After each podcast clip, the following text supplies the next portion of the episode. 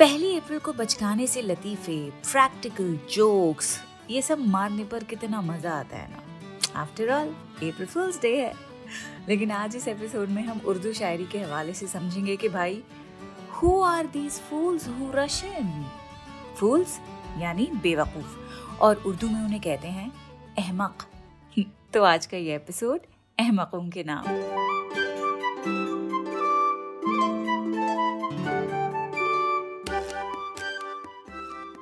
The Quint पर शुरू हो चुका है उर्दू नामा मैं हूँ फबिया सैयद। सागर खयामी की एक मज़ेदार नज़म है, जिसका नाम है अलाउद्दीन का तरबूज। इस नज़म में शायर और एक जिन के बीच का कॉन्वर्जेशन दिखाया गया है। शायर घर की तलाश में निकलता है। ढूंढते ढूंढते घर फिरते फिरते भूख लगाती है उसको। लेकिन उसे जब भूख लगती है तो वो एक तरबूज खरीदता है। एक्सीडेंटली वो तरबूज हाथ से गिर जाता है और नीचे ज़मीन पर जाके टूट जाता है। और उसमें से फिर एक जिन निकल के आता है। अब वो जिन शायर को अपने जादुई कारनामे गिनवाता है, जो वो कर सकता है।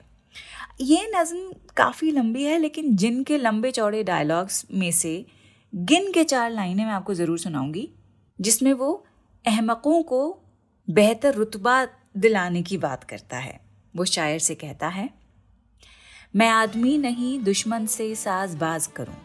कि मैं आदमी तो हूँ ही नहीं इसलिए जो मेरा दुश्मन भी है, उसके साथ किसी बहस में उलझना या उसके लिए कोई कंस्पिरसी घड़ना, साजबाज करना मेरे लिए बहुत ही इरेलीवेंट है। I don't need all this मैं तो जिन हूँ, कुछ भी कर सकता हूँ। मैं आदमी नहीं, दुश्मन से साजबाज करूँ। अगर मैं चाहूँ तो अहमक को सरफराज करूँ। यानी अगर मैं चाहूँ तो बेवकूफ़ से बेवकूफ़ तक को इज़्ज़त दिलवाऊँ। सरफराज करना, इज़्ज़त दिलवाना, देना। आला मकाम समाज में दिलवाऊं। यानी उसे सरफराज करूँ। यहाँ तक कि मुर्दे तक को कब्र से वो उठाने की बात कर रहा है मतलब ज़िंदा करने की बात कर रहा है। जो हुक्म कीजिए तो मुर्दे में जान डलवा दूँ, मैं अहद पीरी में बीवी जवान दिलवा दूँ। अहद यानी वक्त, यानी कि दौर, और पीरी यानी बुढ़ापा। जवानी का ऑपोजिट पीरी, और जवानी ही मौजूद है हमारे पिछले एपिसोड का। नहीं सुना? तो Google and Apple podcast Jio Saavn and Spotify पर ज़रूर सुन लीजिएगा याद से। ना coming back to Sagar Khayyami की नज़म अलाउद्दीन का तरबूज, इसकी चार लाइनें अभी आपको मैंने सुनाई हैं। No actually I have change my mind मज़ेदार नज़म है, पूरी सुन लेते हैं। लेकिन पहले एक छोटा सा ब्रेक ब्रेक पे जाने से पहले आपसे कहा था कि सागर खयामी की नज़म अलाउद्दीन का तरबूज आपको पूरी सुनाऊँगी मैं। तो अब ये नज़म गौर से सुनिए, बड़े मज़ेदार हैं।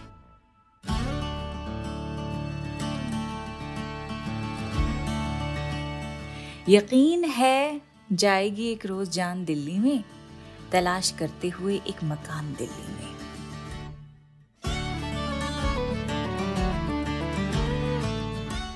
यकीन है जाएगी एक रोज जान दिल्ली में, तलाश करते हुए एक मकान दिल्ली में, तमाम दिन के सरे राह हम थके हारे, शिकम में चूहे उछलते थे भूख के मारे। शिकम यानी पेट शिकम में चूहे उछलते थे भूख के मारे। बड़ा था मेरा शिकम, दोस्तों मैं क्या करता? रकम थी जेब में कम, दोस्तों मैं क्या करता? चला खरीद के तरबूज, सुए दश्त हकीर, लगी जो पाँव में ठोकर, संवर गई तकदीर। गमे हयात की रातों में दिन निकल आया, गिरा जो हाथ से तरबूज, जिन निकल आया। अदब से बोला कि अदना गुलाम हूँ सागर। जो हो सके न किसी से, वो काम हूँ सागर। इशारा हो तो मैं रुख मोड़ दूँ जमाने का, बना दूँ तुमको मैनेजर यतीम खाने का। अब ये सारी बातें जिन खुद कर रहा है शायर से कि मैं ये कर सकता हूँ, ये कर सकता हूँ, ये कर सकता हूँ। आगे बोलता है, बना दूँ तुमको मैनेजर यतीम खाने का, मेरे सबब से लतीफ़ा मुशायरा हो जाए पलक झपकने में शायर भी शायरा हो जाए। गुनाह हो शिरक की रातों में आफताब मिले, इबादतें करें मुल्ला, तुम्हें सवाब मिले। अगर मैं चाहूँ मुलैठी से रस भरी हो जाओ, बगैर तीर चलाए पदम श्री हो जाओ।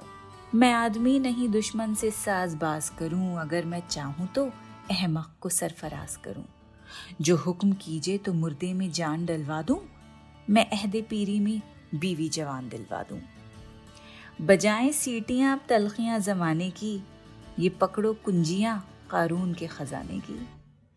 नहीं है दिल की तमन्ना जहाँ दिलवा दे, मैं हाथ जोड़ के बोला, मकान दिलवा दे। अब शायर कहता है कि भाई, ये सारी चीज़ें मुझे नहीं चाहिए जो तुम गिनवा रहे हो, जिन भाई। मुझे तो बस हाथ जोड़ के तुमसे इल्तजा कर रहा हूँ कि मुझे मकान दिलवा दो। अब जैसे ही शायर ही कहता है, उसके बाद सुनिए क्या होता है। ये कह के घुस गया तरबूज में वो काला जिन।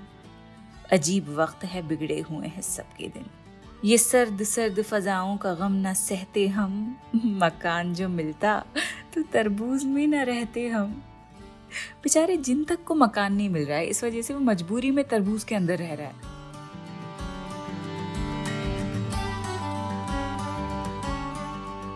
अहमक, जैसा आपको बताया कि बेवकूफ़ के लिए इस्तेमाल किया जाता है तो बेवकूफ़ी से भरे एक दो अशार और सुनाऊँगी जिसमें अहमक लफ्ज़ नहीं है, लेकिन उसका माना जो है बेवकूफ़, वो है। राहत इंदौरी का ये बहुत ही ज़बरदस्त शेर है, ये भी सुनिए।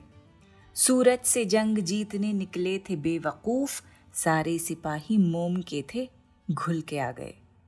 सूरज, वैसे तो ज़िंदगी, बाहर पॉजिटिव थिंकिंग ग्लैड टाइडिंग्स का प्रतीक है। लेकिन क्योंकि इस शेर में सूरज के खिलाफ जंग जीतने की शायर बात करता है तो हमें सूरज बतौर मेटाफर जिन दूसरे लफ्ज़ और कैफियात के लिए इस्तेमाल होता है, उन पर फोकस करना पड़ेगा। जैसे कि तपिश, उसके लिए भी सूरज इस्तेमाल होता है। गर्मी डिस्कम्फर्ट आजमाइश ट्रेजिडीज एंड सो ऑन तो आप पहला मिसरा दोबारा सुनिए। सूरज से जंग जीतने निकले थे बेवकूफ़। अब कौन है यहाँ पे बेवकूफ़? वो लोग जो सूरज से उलझने निकले थे। और बेवकूफ़ इसलिए हैं क्योंकि वो मोम के बने हुए थे। अब मोम, यानी वैक्स के इंसान तो नहीं होते। ये भी एक मेटाफर है उन लोगों के लिए जो कमज़ोर होते हैं। पिघलना इस शेर में कमज़ोरी की निशानी है। कहने का मतलब ये है कि हालात की तपिश का मुकाबला नर्म रह के नहीं होता है, उसके लिए मज़बूत होना पड़ता है। सूरज से जंग जीतने निकले थे बेवकूफ़, सारे सिपाही मोम के थे, घुल के आ गए।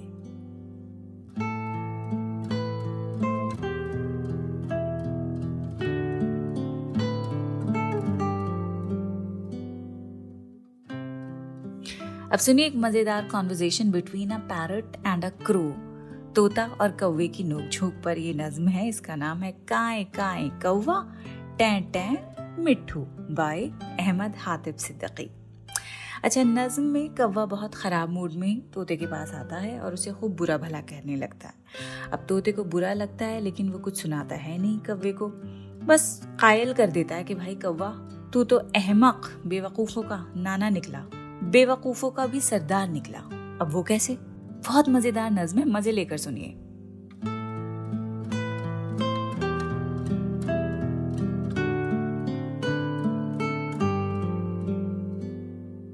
एक टहनी पे बैठे थे मिट्ठू मिया।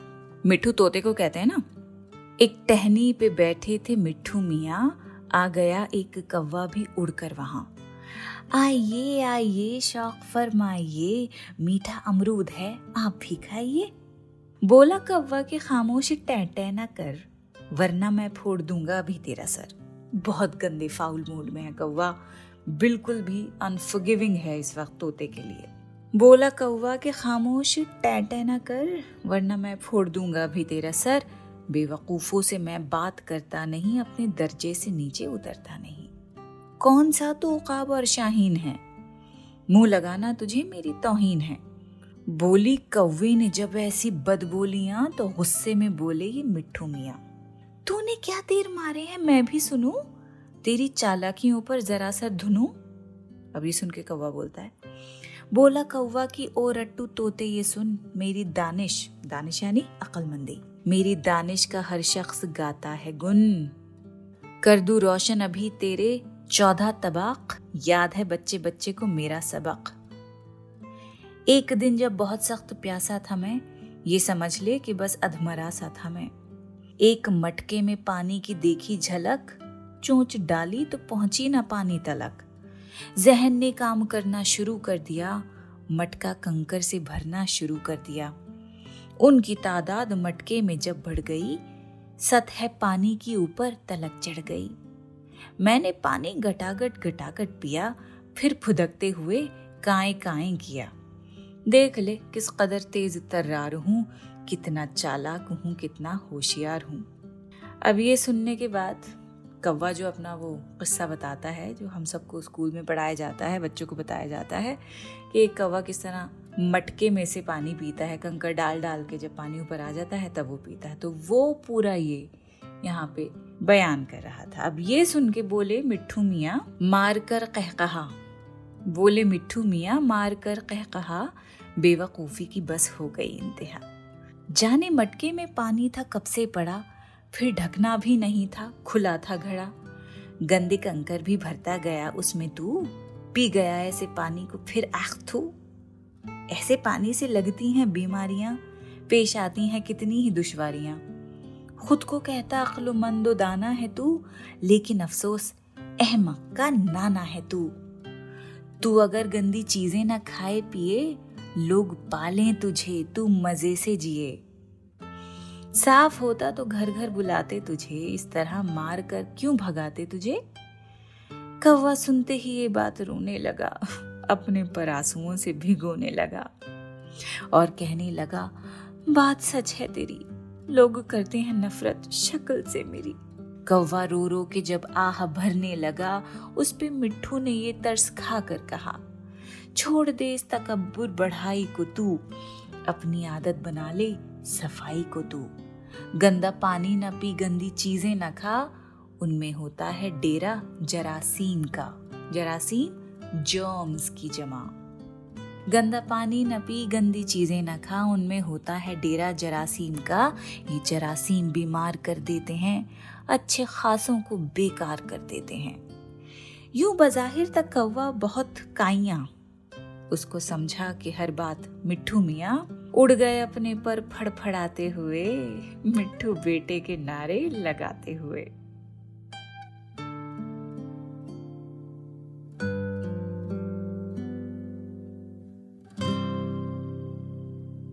देखा, कितनी समझदारी से अपने इतने बिटर क्रिटिक को अपना मुरीद बनाया जा सकता है। बस उन्हें अहमक होना चाहिए या आपको और सियाना। चलें, अब गुलजार साहब की नज़म आपको सुनाएँगे, जिसका नाम है ऊट पटांग। इस नज़म में एक अजीब और गरीब शहर का डिस्क्रिप्शन है, जिसमें रहने वाले तमाम लोग काने हैं। काना यानी एक आँख वाला। थोड़े से अहमक यानी बेवकूफ़ भी हैं और ज़रा से सियाने भी हैं। अब ये कौन लोग हैं? कैसे लोग हैं और कहाँ रहते हैं? कैसा शहर है ये? और गुलजार साहब ने इस नज्म का उनवान उठ पटांग क्यों रखा है? ये सब नज्म पढ़ने के बाद ही तो समझ आएगा ना। तो पढ़ते हैं नज्म उठ पटांग। कानों की एक नगरी देखी जिसमें सारे काने देखे, एक तरफ़ से अहमक सारे, एक तरफ़ से सियाने थे। कानों की इस नगरी के सब रीत रिवाज अलहदा थे, रोग अलहदा बस्ती में थे और इलाज अलहदा थे।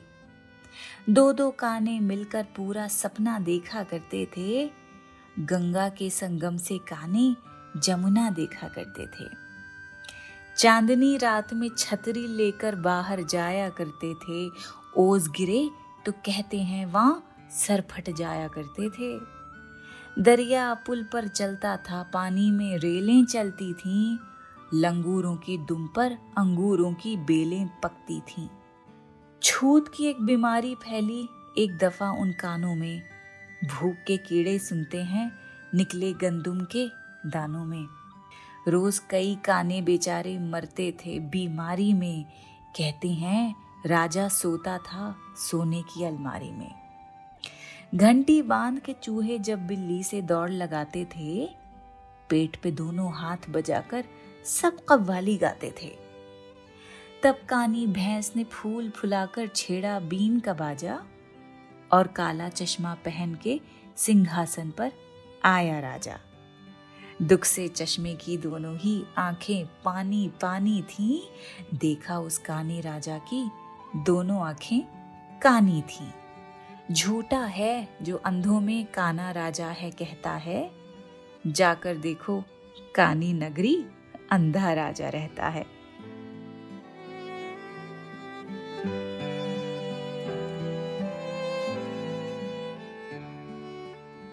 देखिए, एक पॉलिटिकल कमेंट है शायर का ये। समझ आया? तो वेरी गुड नहीं आया? पीछे रिवाइंड करके नज्म फिर से सुन लीजिए। और भी कई सारे उर्दू नामा के पॉडकास्ट्स हैं, जो अगर आपने मिस कर लिए हैं तो बिंज लिसन करके पूरे कर दें। और अगर आप नए हैं तो शुरू से शुरुआत करिए। अपना ख्याल रखें। आज बस इतना ही। अगले हफ़्ते मिलती हूँ।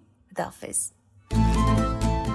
उर्दू नामा द क्विंट का ओरिजिनल पॉडकास्ट है। जिसकी एग्जेक्टिव प्रोड्यूसर्स हैं शैली वालिया और ऋतु कपूर और इस एपिसोड को प्रोड्यूस किया है प्रतीक लिधु और अंजलि पलोड ने। इसे लिखने होस्ट करने और एडिट करने वाली हैं फबेहा सैयद। और इसकी बैकग्राउंड म्यूज़िक ली है बी एम जी प्रोडक्शन से।